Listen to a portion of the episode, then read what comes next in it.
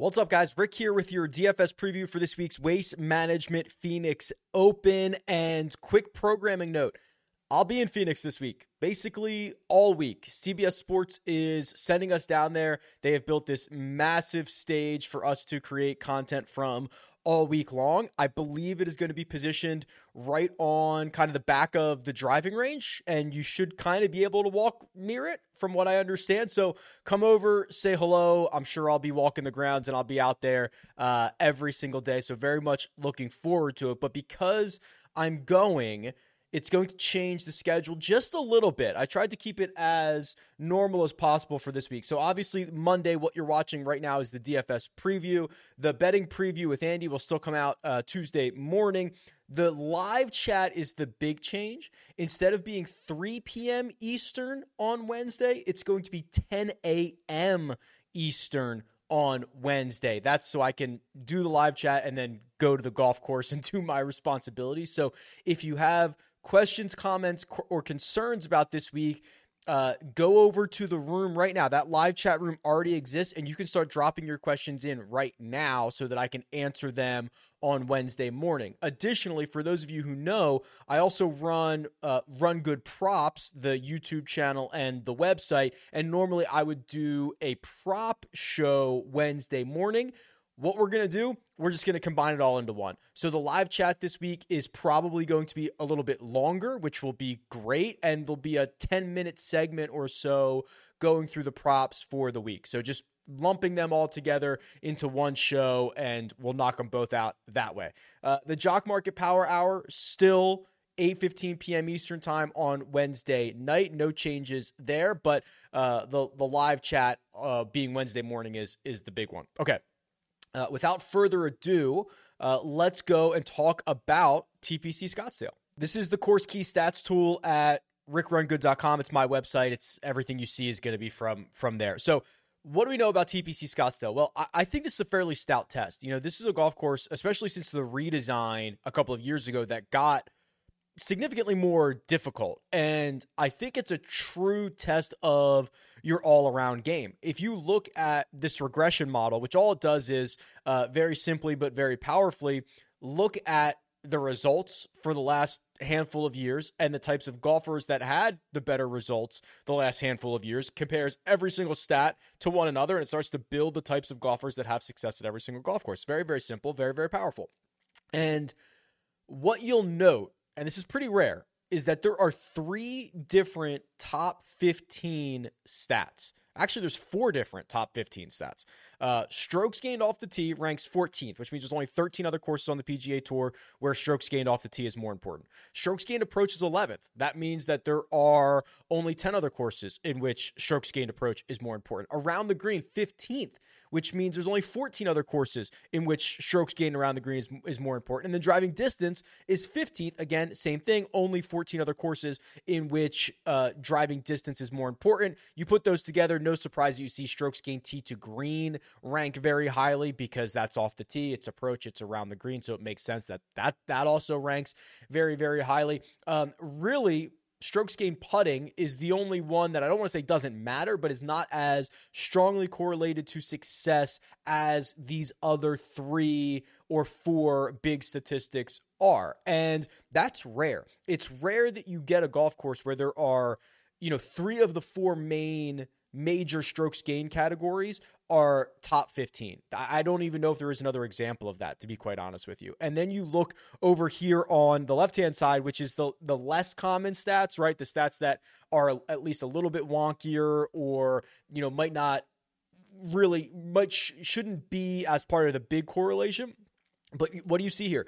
Approaches from over 275 yards, approaches from 150 to 175, approaches from 50 to 125, approaches from 75 to 100. It's like basically every bucket, right? So so where I'm going with this is I believe uh, TPC Scottsdale creates a situation in which uh, the best golfers from tee to green are going to shine. They're going to get to the top of the board. Whether or not it's because they play well from tee to green this specific week, that's a different conversation, right? And the guys who end up playing well and the guy who ends up winning is probably going to putt pretty well this week. But that is not the type of golfer that generally has success. So now that we have kind of a baseline for what we can expect around TPC Scottsdale from tee to green, uh, let's see how that actually fits the players who are in the field this week.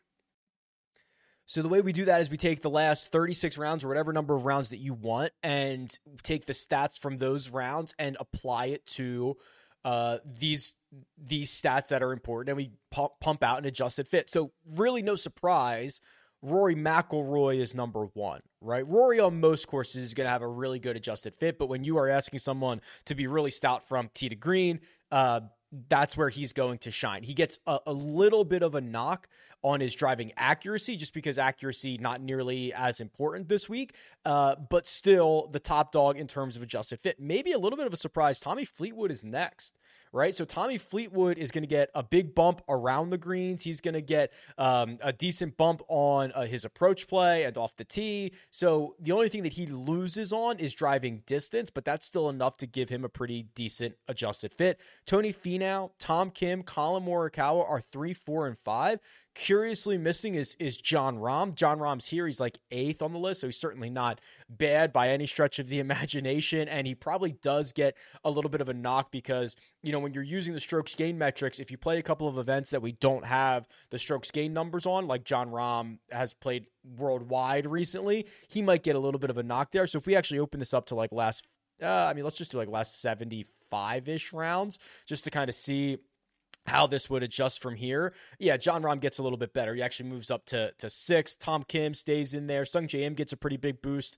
Uh, Rory drops to number two. Finau goes to number one. Sungjae is now in the mix. So yeah, these are these are your top end tee to green players, right? Makes sense. Um, notably, Tommy Fleetwood fell off, uh, going from 36 rounds to 74 rounds, but the rest of these guys are are pretty much staples no matter what time frame that you want to put it in. So um, it's gonna be it's gonna be a battle of the big boys, and it's gonna be a kind of a little bit of game theory when you have what is it 23 of the top 24 eligible golfers playing in this event and you have a strength of field that is going to rival a major championship or a WGC like that that's what we have this week and one of the big boys is going to win. And when you have that, like somebody's going to be priced $8,900 that shouldn't be, right? And somebody's going to be priced $9,100 that shouldn't be, right? So there are uh, a lot of game theory situations that we're going to put into play this week. And it's probably just time we look at the cheat sheet and see what that pricing is. The cheat sheet, and holy crap, look at this field.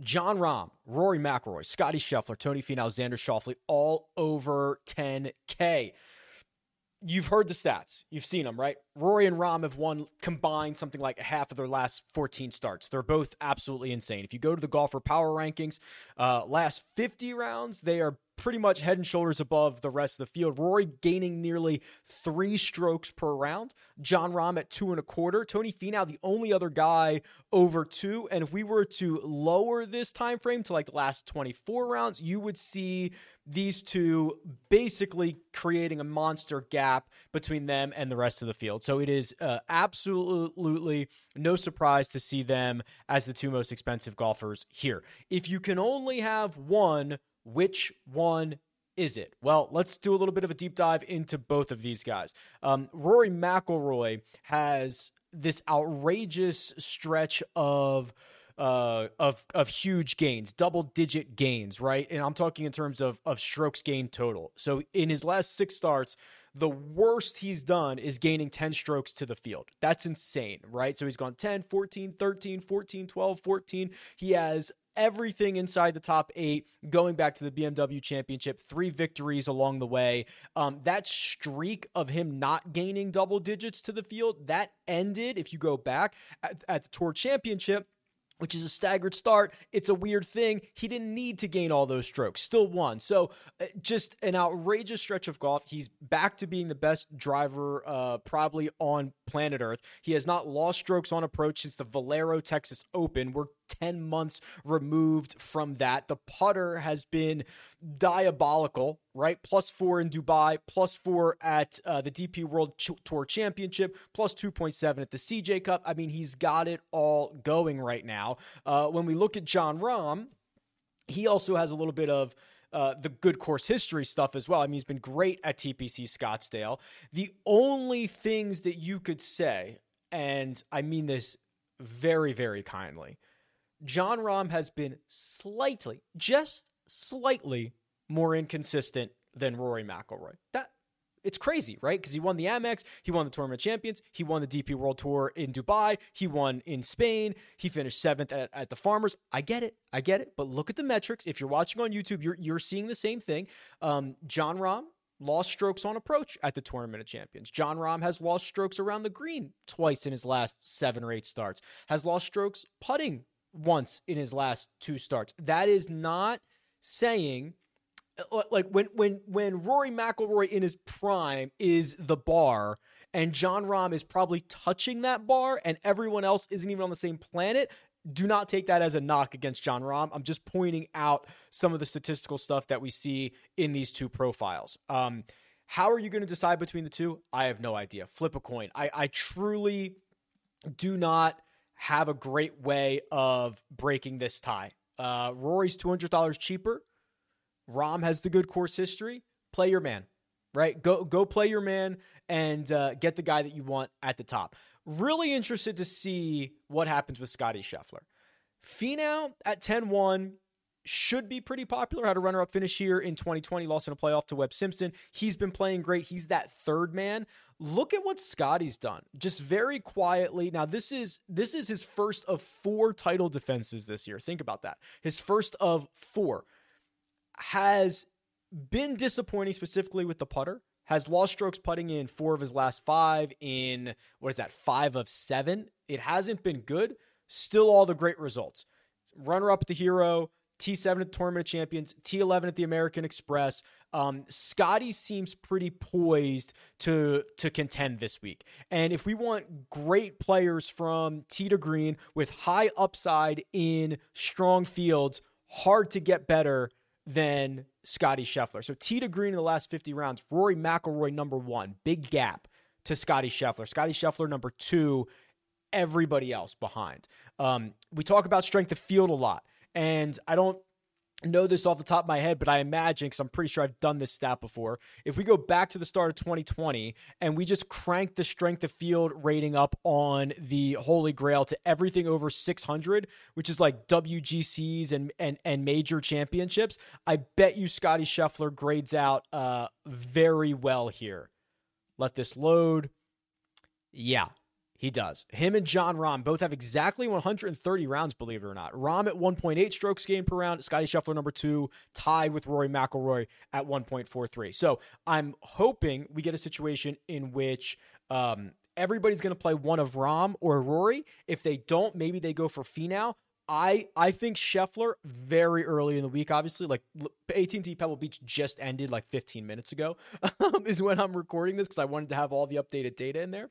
Um, that that is what I hope is the overlooked man. We shall see. The other two, Finau and Xander, um, you know, you're going to hear me say this a lot, right? I mean, we're, we're, we're splitting hairs here. This is like 24 of the top 25 players in the world. They're separated by a couple of hundred dollars. Finau is, is very clearly a, a third, but Xander has, um, excuse me, a third in terms of, you know, strokes gained total behind Rory and Rahm in some of these, um, you know some of these last 36 some of these last 50 things that we run xander is starting to come around right? I mean the only the only bad start that he's had dating back to memphis of last year was when he wd at the tournament of champions and that was injury related and he bounces right back and he starts playing well. If we look at his phoenix history it's pretty splendid. Five starts, no worse than T17. Back to back years where he's gone T3, T2.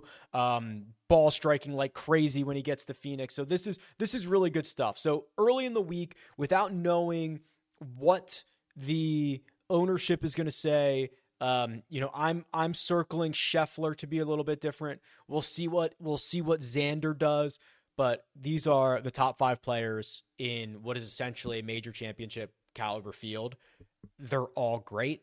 We just got to decide how to break these ties. The 9K range, let me start with someone that I'm a little bit worried about. And it's really hard to be like, oh, I'm just going to like full fade any of these guys at the top because this it's absolutely scary. All of them are phenomenal and can and can break out at any moment. Um, especially when you look at Justin Thomas is who I'm referring to that I'm a little bit worried about because he has five straight top 17s in Phoenix. Uh, the last four have been T8, T13, T3, T3. So that's that's really scary. But look at what he's done, right?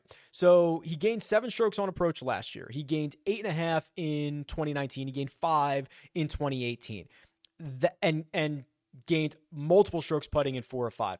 That version of Justin Thomas is not really what we're seeing right now.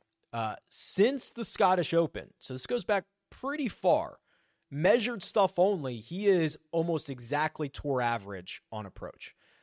That's that's not good, especially because he is uh, generally a very poor putter, right? He's lost multiple strokes putting in five of his last eight, and he's only gained strokes putting twice during that stretch, and he's never gained more than one stroke.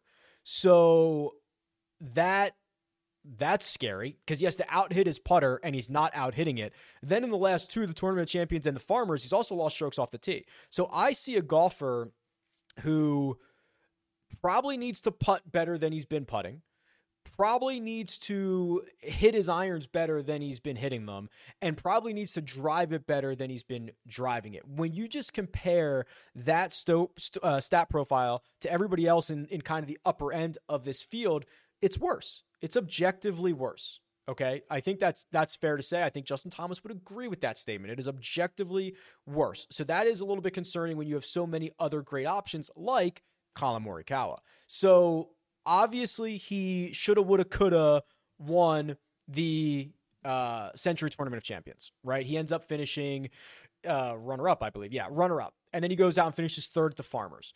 And now you've got a stretch of four really strong tournaments. Uh, and you throw out the ones in 22. Let's just look at this year runner up and a third place finish. He gained 10.3 strokes ball striking at the Farmers Insurance Open. So that's 3.6 off the tee, another 6.7 on approach. He's gained with the putter in each of his two starts in 2023. We know that that can kind of go away at any moment, but this is a golf course that asks you to be elite from tee to green. I know someone who is elite from tee to green. His name is Collin Morikawa. Uh, he's played here once. 2020, gained 6.8 strokes on approach. He lost five putting. If he doesn't lose five putting, probably wins this golf tournament, right? Because he would have been, it would have been a plus, uh, would have been like plus 11 for the week. I wonder what, what was that? 2020? That was, um, that was Simpson's year. Hold on a second he wouldn't have won it. He would have finished in that tie for third. 14 under would have been um would have been third. Guys, uh Simpson and Finau were three shots clear of everybody else. They were at 17 under. But you get my drift, right? He just puts to a puts to a zero and that's all we're asking him to do. Basically, every time he tees it up. So this is this is a really solid stat profile. He's looking a lot like vintage Collin Morikawa. Um, splendid stuff. I don't care that he didn't win the tournament of champions. I, I don't care about any of that. The rest of this 9K range, pretty fascinating. How many will go back to Homa at 9,900? Is it deserved? Absolutely, it is. But when you've got Morikawa and Cantlay, Cantlay's played here once, finished runner up last year. Cantlay is an absolute fantasy point scoring monster. Um, let me see if I can pull this up for you. This is his uh, fantasy point per percentile, where basically it's like what percentile of the field do you finish in every single start in terms of fantasy points. And this average here, this green line is basically his average. So he averages like the 78th percentile. But look at how many of these are up in the 90th and 100th percentiles, right? And these are all like weeks where you win your matchup in season long fantasy, or he is in the optimal lineup, or he is close to it. And he has very few uh, really bad weeks right? Where he just gives you nothing. Those are pretty few and far between. Uh, obviously, the great history here and the T26 at the American Express, where he lost three strokes putting. Yeah, the putter has been kind of bad twice in his last four measured starts, but look at what he's capable of doing. You know, he gained five, uh, excuse me, he gained. Let's see, two strokes ball striking at the American Express. Remember, that is only going to end up being what two measured rounds for him because that was a three course rotation. So in two measured rounds, he lost three strokes with the putter. He is capable, and we see it all the time, gaining three, four, five, six strokes over the course of four rounds. So I think he's a pretty sneaky option when I think everybody starts running to Max. Everybody starts running to Collin, Everybody might want to go to Hideki at 94. He's got great history around uh, Phoenix. Obviously, has won here twice and then played well at the Farmers, right? I think he's going to catch a lot of steam this week. So Cantlay like, kind of hanging out in the middle of the 9K range. We'll see what that ownership ends up being. The bottom two, or even the bottom three, of this $9,000 range. Uh, Matt Fitzpatrick, 9,000, coming off of a missed cut where he told us that he re injured his neck. Let's wait and see. Let's see if we, I mean, he was seemingly quite honest about that injury last week and that he wasn't 100%. He said he was describing, he was playing Pebble as a, as a warm up. We'll see. We'll see what he says this week. Tom Kim and Sungjae Im. Let's start with Sungjae. I've, I've not done a deep enough dive into Sungjae on the show in a while. I think there's just this idea that, yeah, like everything, I, I, I love Sungjae, right? What are we seeing from Sungjae? Are we seeing the good ball striking version of himself? The answer is kind of right? So, Tournament of Champions, he gains three strokes ball striking finishes in the upper half of the field. Misses the cut at Sony. This is where he kind of burned everybody. I think there was an expectation that Sungjae was going to contend and win. He was one of the favorites, misses the cut. Comes back at the American Express. Now, again, this is it's a lot more difficult to quantify because you're only seeing two rounds here, but he he gained one stroke in the ball striking categories over over uh, two rounds, but finished T18, gained 9.8 in total. And then at the Farmers, this is what you want to start to see, right? Seven on approach, seven on approach in three rounds. Only the rounds played at the South course, right? This does not include the North course. So you've got seven strokes on approach coming from Sungjae, T4. He's been throughout this entire stretch, even where he's been a little bit inconsistent with the ball striking, he's been putting it well. This is a pretty prime spot to ask him to go out and separate himself from the rest of the field, considering that's usually how he does it is from tee to green. Um, actually, let me also pull up. I'm going to look at Sungjae's uh, farmers, or excuse me, waste management history while we're here. Yeah, it's great. T17. So he didn't play it last year. T17 in 2021, T34 in 2020, T7 in 2019. Great. Awesome stuff.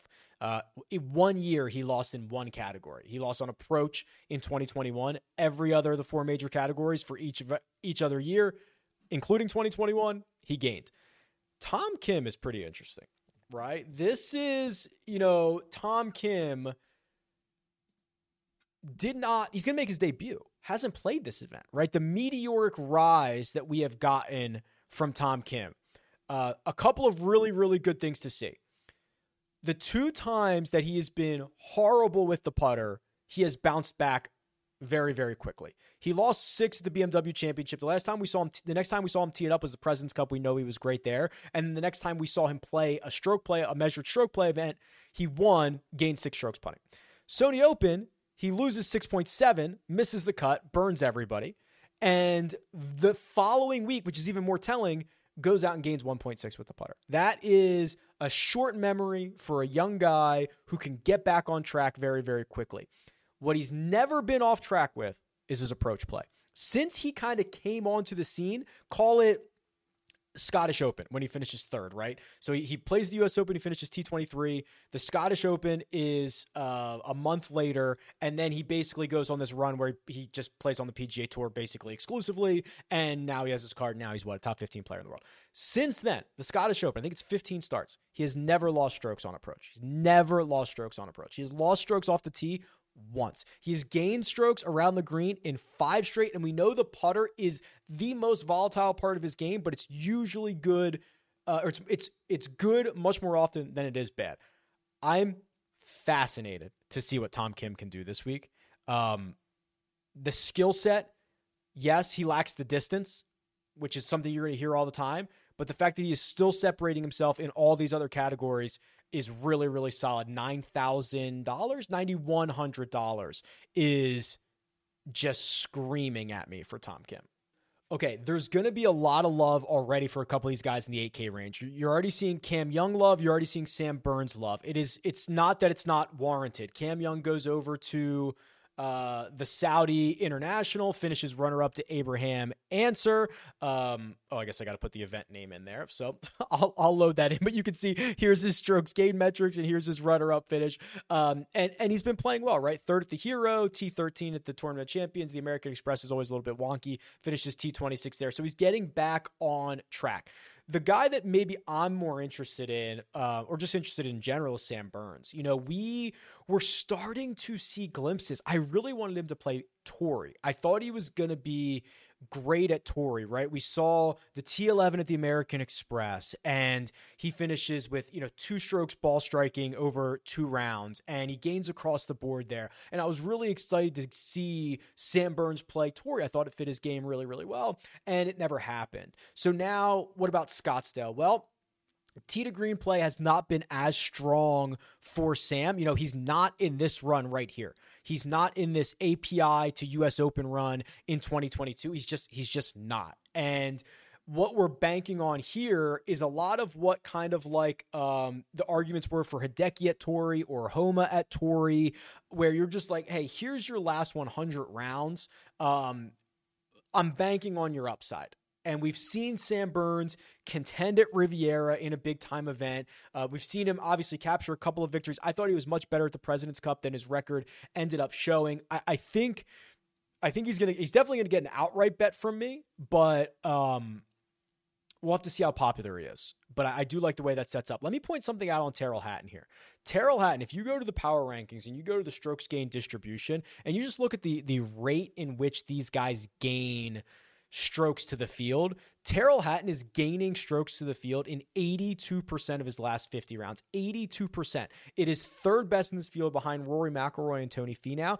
It's tied with Scotty Scheffler. Now you can see he lacks the upside. He doesn't gain one or more stroke as often as those guys. He doesn't gain two or more, three or more. He's kind of in line with Scotty, and then it falls off a cliff. He doesn't. He doesn't gain four or more nearly as much. In fact, a third of a time uh, compared to Scotty. Same thing for um, gaining five or more in a single round. So this is kind of a safer option. Tyrrell Hatton, uh, you know, the ability for him to go out, gain strokes every single round or gain one every single round, but unlikely that you see the upside. If you want to see what that uh, looks like in terms of actual results, looks like this T38 at the Hero Desert, uh, Hero Dubai Desert Classic, T7 in Abu Dhabi, runner up at the DP World Tour Championship, T13 at the CJ Cup. So he hasn't played a whole ton, and his last four starts have been European Tour starts, but it's been solid nonetheless.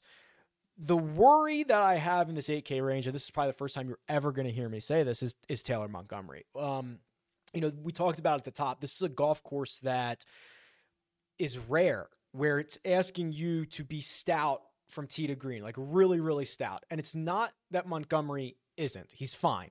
Gained three strokes from tee to green at the Farmers, three at the American Express, uh, two and a half at the RSM Classic, but he has never gained, never gained three or more strokes from tee to green in a tournament. Um, even with all these great top 15 finishes, right? We know how reliant he's been on the putter. So it is not that Montgomery cannot win. It's just that his path, or, or, or, play well or have success, whatever you want to define it as, but his path to the top of the board is much more narrow this week as opposed to a week that will not put so much emphasis on that tee to green play. The $7,000 range. Um, there's a lot of pretty good options here. Shouts to Keegan Bradley and what he's been up to, right? I mean, what's another demanding tee to green golf course? Obviously, Torrey Pines. And Keegan goes out there and gains, let's see, seven and a half strokes from tee to green in that's three measured rounds, seven strokes with the putter as well. Now, you you are liable to get a minus five week with the putter from Keegan, like that's possible, but it is worth noting that now in his last five starts, three of them he has gained multiple strokes with the putter. Two of them have been six or more strokes with the putter, and none of those include his win at the Zozo because that's an unmeasured event, which you probably assume that he putted it pretty well. So we might be seeing Keegan turn the corner, getting himself out of team no putt and turning himself into a little bit of a more well rounded player with already uh, some of the better tee to green play, some of the better ball striking coming back, just kind of being a little bit more of a complete player. The other one that stands out before I start doing like the deep data dive is is Lucas Herbert. So um, remember, golf is played all over the globe. And Lucas Herbert's 2023 has gotten off to a really, really good start. So he finished third at the Hero Dubai Desert Classic, third at the Saudi International, T10 at the Australian Open. Those are his last three starts. That's gaining 8, 11, and 13 strokes to the field. The only one that we have the breakdown of the strokes gained for was the Hero Dubai Desert Classic, where he gained across the board. He is already one of the best putters on the planet. He has been driving it adequately. Uh, he hasn't gained a ton, but he's basically gained strokes off the tee in nine out of 10. And the vol- volatile part of his game is the second shot. He could lose you three, he could gain you six. Now, that's a little bit worrisome, but when you get to this portion of the board, the, the low 7,000s, uh, the guys that are around him, and you say, okay, well, has he been playing well? And, you know, all this other stuff. That's about as good as it's going to get for somebody at 7,200 bucks in a field like this. So playing really, really well all over the globe right now. Let me start just like taking this $7,000 range and breaking it out tee to green, right? Last 36 rounds, best player in the field from tee to green. It's actually a tie. Jason Day, Siwoo Kim, 1.26 apiece. Corey Conners is in here as well, and Kurt Kitayama. Those are the only four golfers over one stroke per round in terms of tee to green play. Another guy that gives me a little bit of worry is Russell Henley. You know, Russell Henley has to out hit his putter uh, is essentially the way that I would describe it. So he has to be an elite tee to green player because he is capable of losing and has lost three, four, five strokes basically every start in recent memory. Now, the one we don't have, he probably putted well. That was his win at Mayakoba. But since then, you know, it's not been great off the tee. A small positive. He's been okay on approach, but the putter is just a really big detriment for him. And whatever he does with the putter, he's going to have to offset and then some in the ball striking categories. And now he's doing it against the best players in the world. That seems like a pretty big ask, or just as I as I always like to say, kind of a narrowed path to the top of the board for him. JT Poston is at $7,300. JT Poston, remember when he had those three consecutive top 21 finishes? Well, that, or excuse me, they were all T21 exactly finishes. That streak is now over because he finished T6 at the American Express. How about that? So we've got four really good runs at this from JT Poston where he's gained on approach in all three. He's gained off the tee in three out of four. The one that he did not gain in was just the two measured rounds at the at the Dye course, the stadium course, the American Express. He could have very well been better off the tee at the other two courses. He's gained around the green in three of four, gained with the putter in three of four. And then you say, well, Rick, well, what has he done in Phoenix? You know, you got to have a little bit of, of, history. You got to have a little bit of experience, which I don't know if that's actually true. Has never missed a cut here. Uh, T11 in 2021, T23 in 2022 great metrics across the board. His worst finish is a T37 in any of those four. So I think he'll be popular in that lower 7K range, and it's certainly warranted. He's probably playing some of the better golf that we've seen from him in, in quite some time. Uh, you guys know I've been bullish in general on Garrick Higgo. I think that continues. He continues to play well now that he's split with Claude Harmon. Uh, but Gary Woodland's here. So Woodland's won this event before, and we've tried to get glimpses of good Gary again. Right? He has the top 10 in Houston but he doesn't play well at the at, the Sony where he loses three strokes on approach. But then the 3.7, this is the thing that gets me. He's always going to reel me back in with this. Gaining 3.7 uh, ball striking at Torrey Pines is splendid. Just splendid stuff in three rounds. He lost five and a half with the putter and another 3.8 around the green. So he lost nine and a half in the short game categories, which is not the first time in his last four starts he has lost that many, which as as terrifying as this is. So he lost 11 in the short game categories at Congaree, lost nine and a half at Torrey. I will say, difficulty wise, I'm not sure you could lose that many around the green at TPC Scottsdale. I suppose it's possible, but I'm I'm a sucker for the 3.7 that he that he gained in the ball striking categories um, at Torrey Pines. I am. I must admit it. And I think I think kind of the harder things get, I think that's generally better for him. You know, look at it, look at his look at his best finishes as of late. 10th place finish at the US Open, T9 at Memorial Park, the 3.7 at Torrey Pines that he gained. Um yeah, I mean those are his best finishes and they're all three difficult difficult golf courses. So um, I'll take a flyer there. Probably just match the field or be a little bit overweight. I won't do anything crazy. It's not an all in situation on, on Gary Woodland. The six is there's a couple obvious ones. I think you got to go back to Hayden Buckley, right? Runner up finish at the Sony. He misses the cut at the Farmers after shooting, I think it was 80 in round two. It was ugly. You got to give him a crack here, right? Just the skill set alone. He's the best driver of the ball in the 7K or in the 6K range. He's probably one of the best from tee to green in general in the 6K range. You, you gotta you gotta give it a crack. Um, Johnny Vegas, if you guys haven't been paying attention, is back. So he had so- shoulder surgery, so he missed time in the fall. He's played twice, I believe, now in 2023. Yeah, he did. This is it's a dirty little stat line. So watch this. American Express, he misses the cut, gaining a stroke and a half to the field. That is the rub of the green on a on a multi-course, three-course rotation where you're just on the wrong side of it. He gained to the field in three rounds and missed the cut, a stroke and a half. That's hard to do. Really hard to do. Gained across the board. Farmers, true test of golf, 4.4 in the ball striking categories in the positive, loses two strokes putting. It's the only place that he lost, and he finished T25. So we've got two really strong stat lines for a guy who I think is $6,800. He might not even be that much, $6,700. So, two really strong stat lines one where he gets unlucky with a miscut, one where he gains a bunch of strokes in the ball striking categories at Torrey Pines. Like, yeah, that that makes a lot of sense. It's admittedly going to be difficult for some of these 6K guys to really make a splash. The other one that I would consider, and you got to remember, this is just like as much as I would love to just look at the spreadsheet and say, "Oh, this guy's in, this guy's out," you, gotta you gotta remember the human the human side of things here. So La- Nate Lashley goes T three at the Sony Open, where he gained five and a half strokes ball striking, eight from tee to green. He looked great. That was awesome. The American Express, he misses the cut. Fine, whatever. Pebble Beach, uh, he had to withdraw to go play this event, right?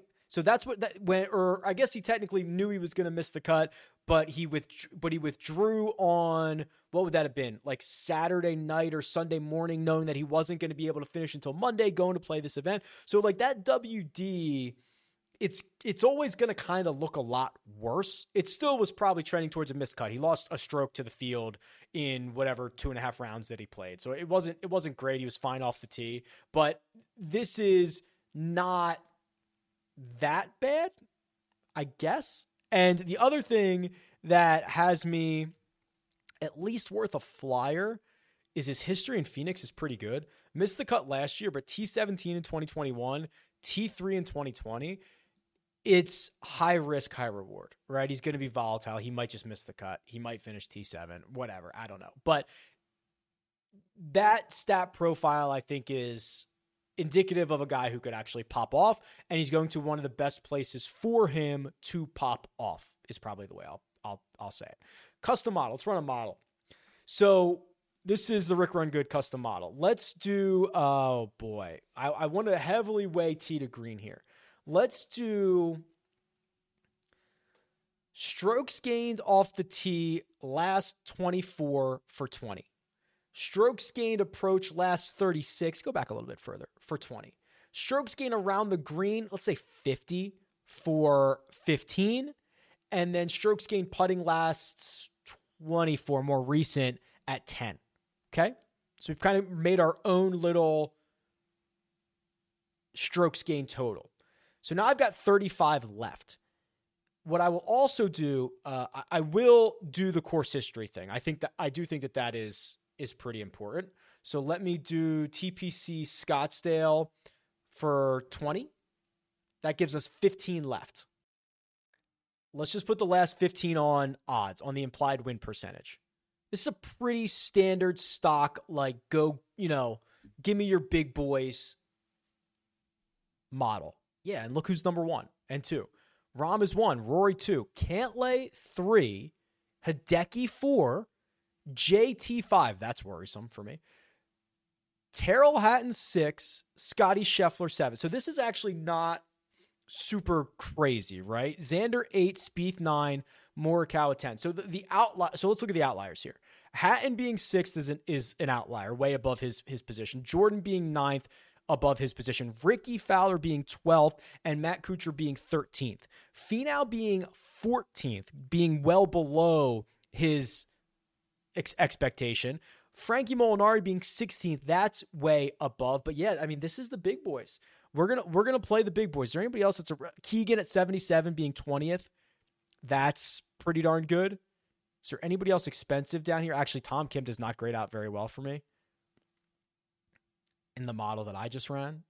But hmm, yeah, Taylor Montgomery 59th. Yeah, that's tough. Okay. Um, I'm, I'm going to remember to save this one. So I'll save this because I do want to revisit it on Wednesday and I don't want to forget about it. So I'll save that and come back to it. Okay. Go sign up for rickrungood.com. There's never been a better time. Giant database for fantasy and betting.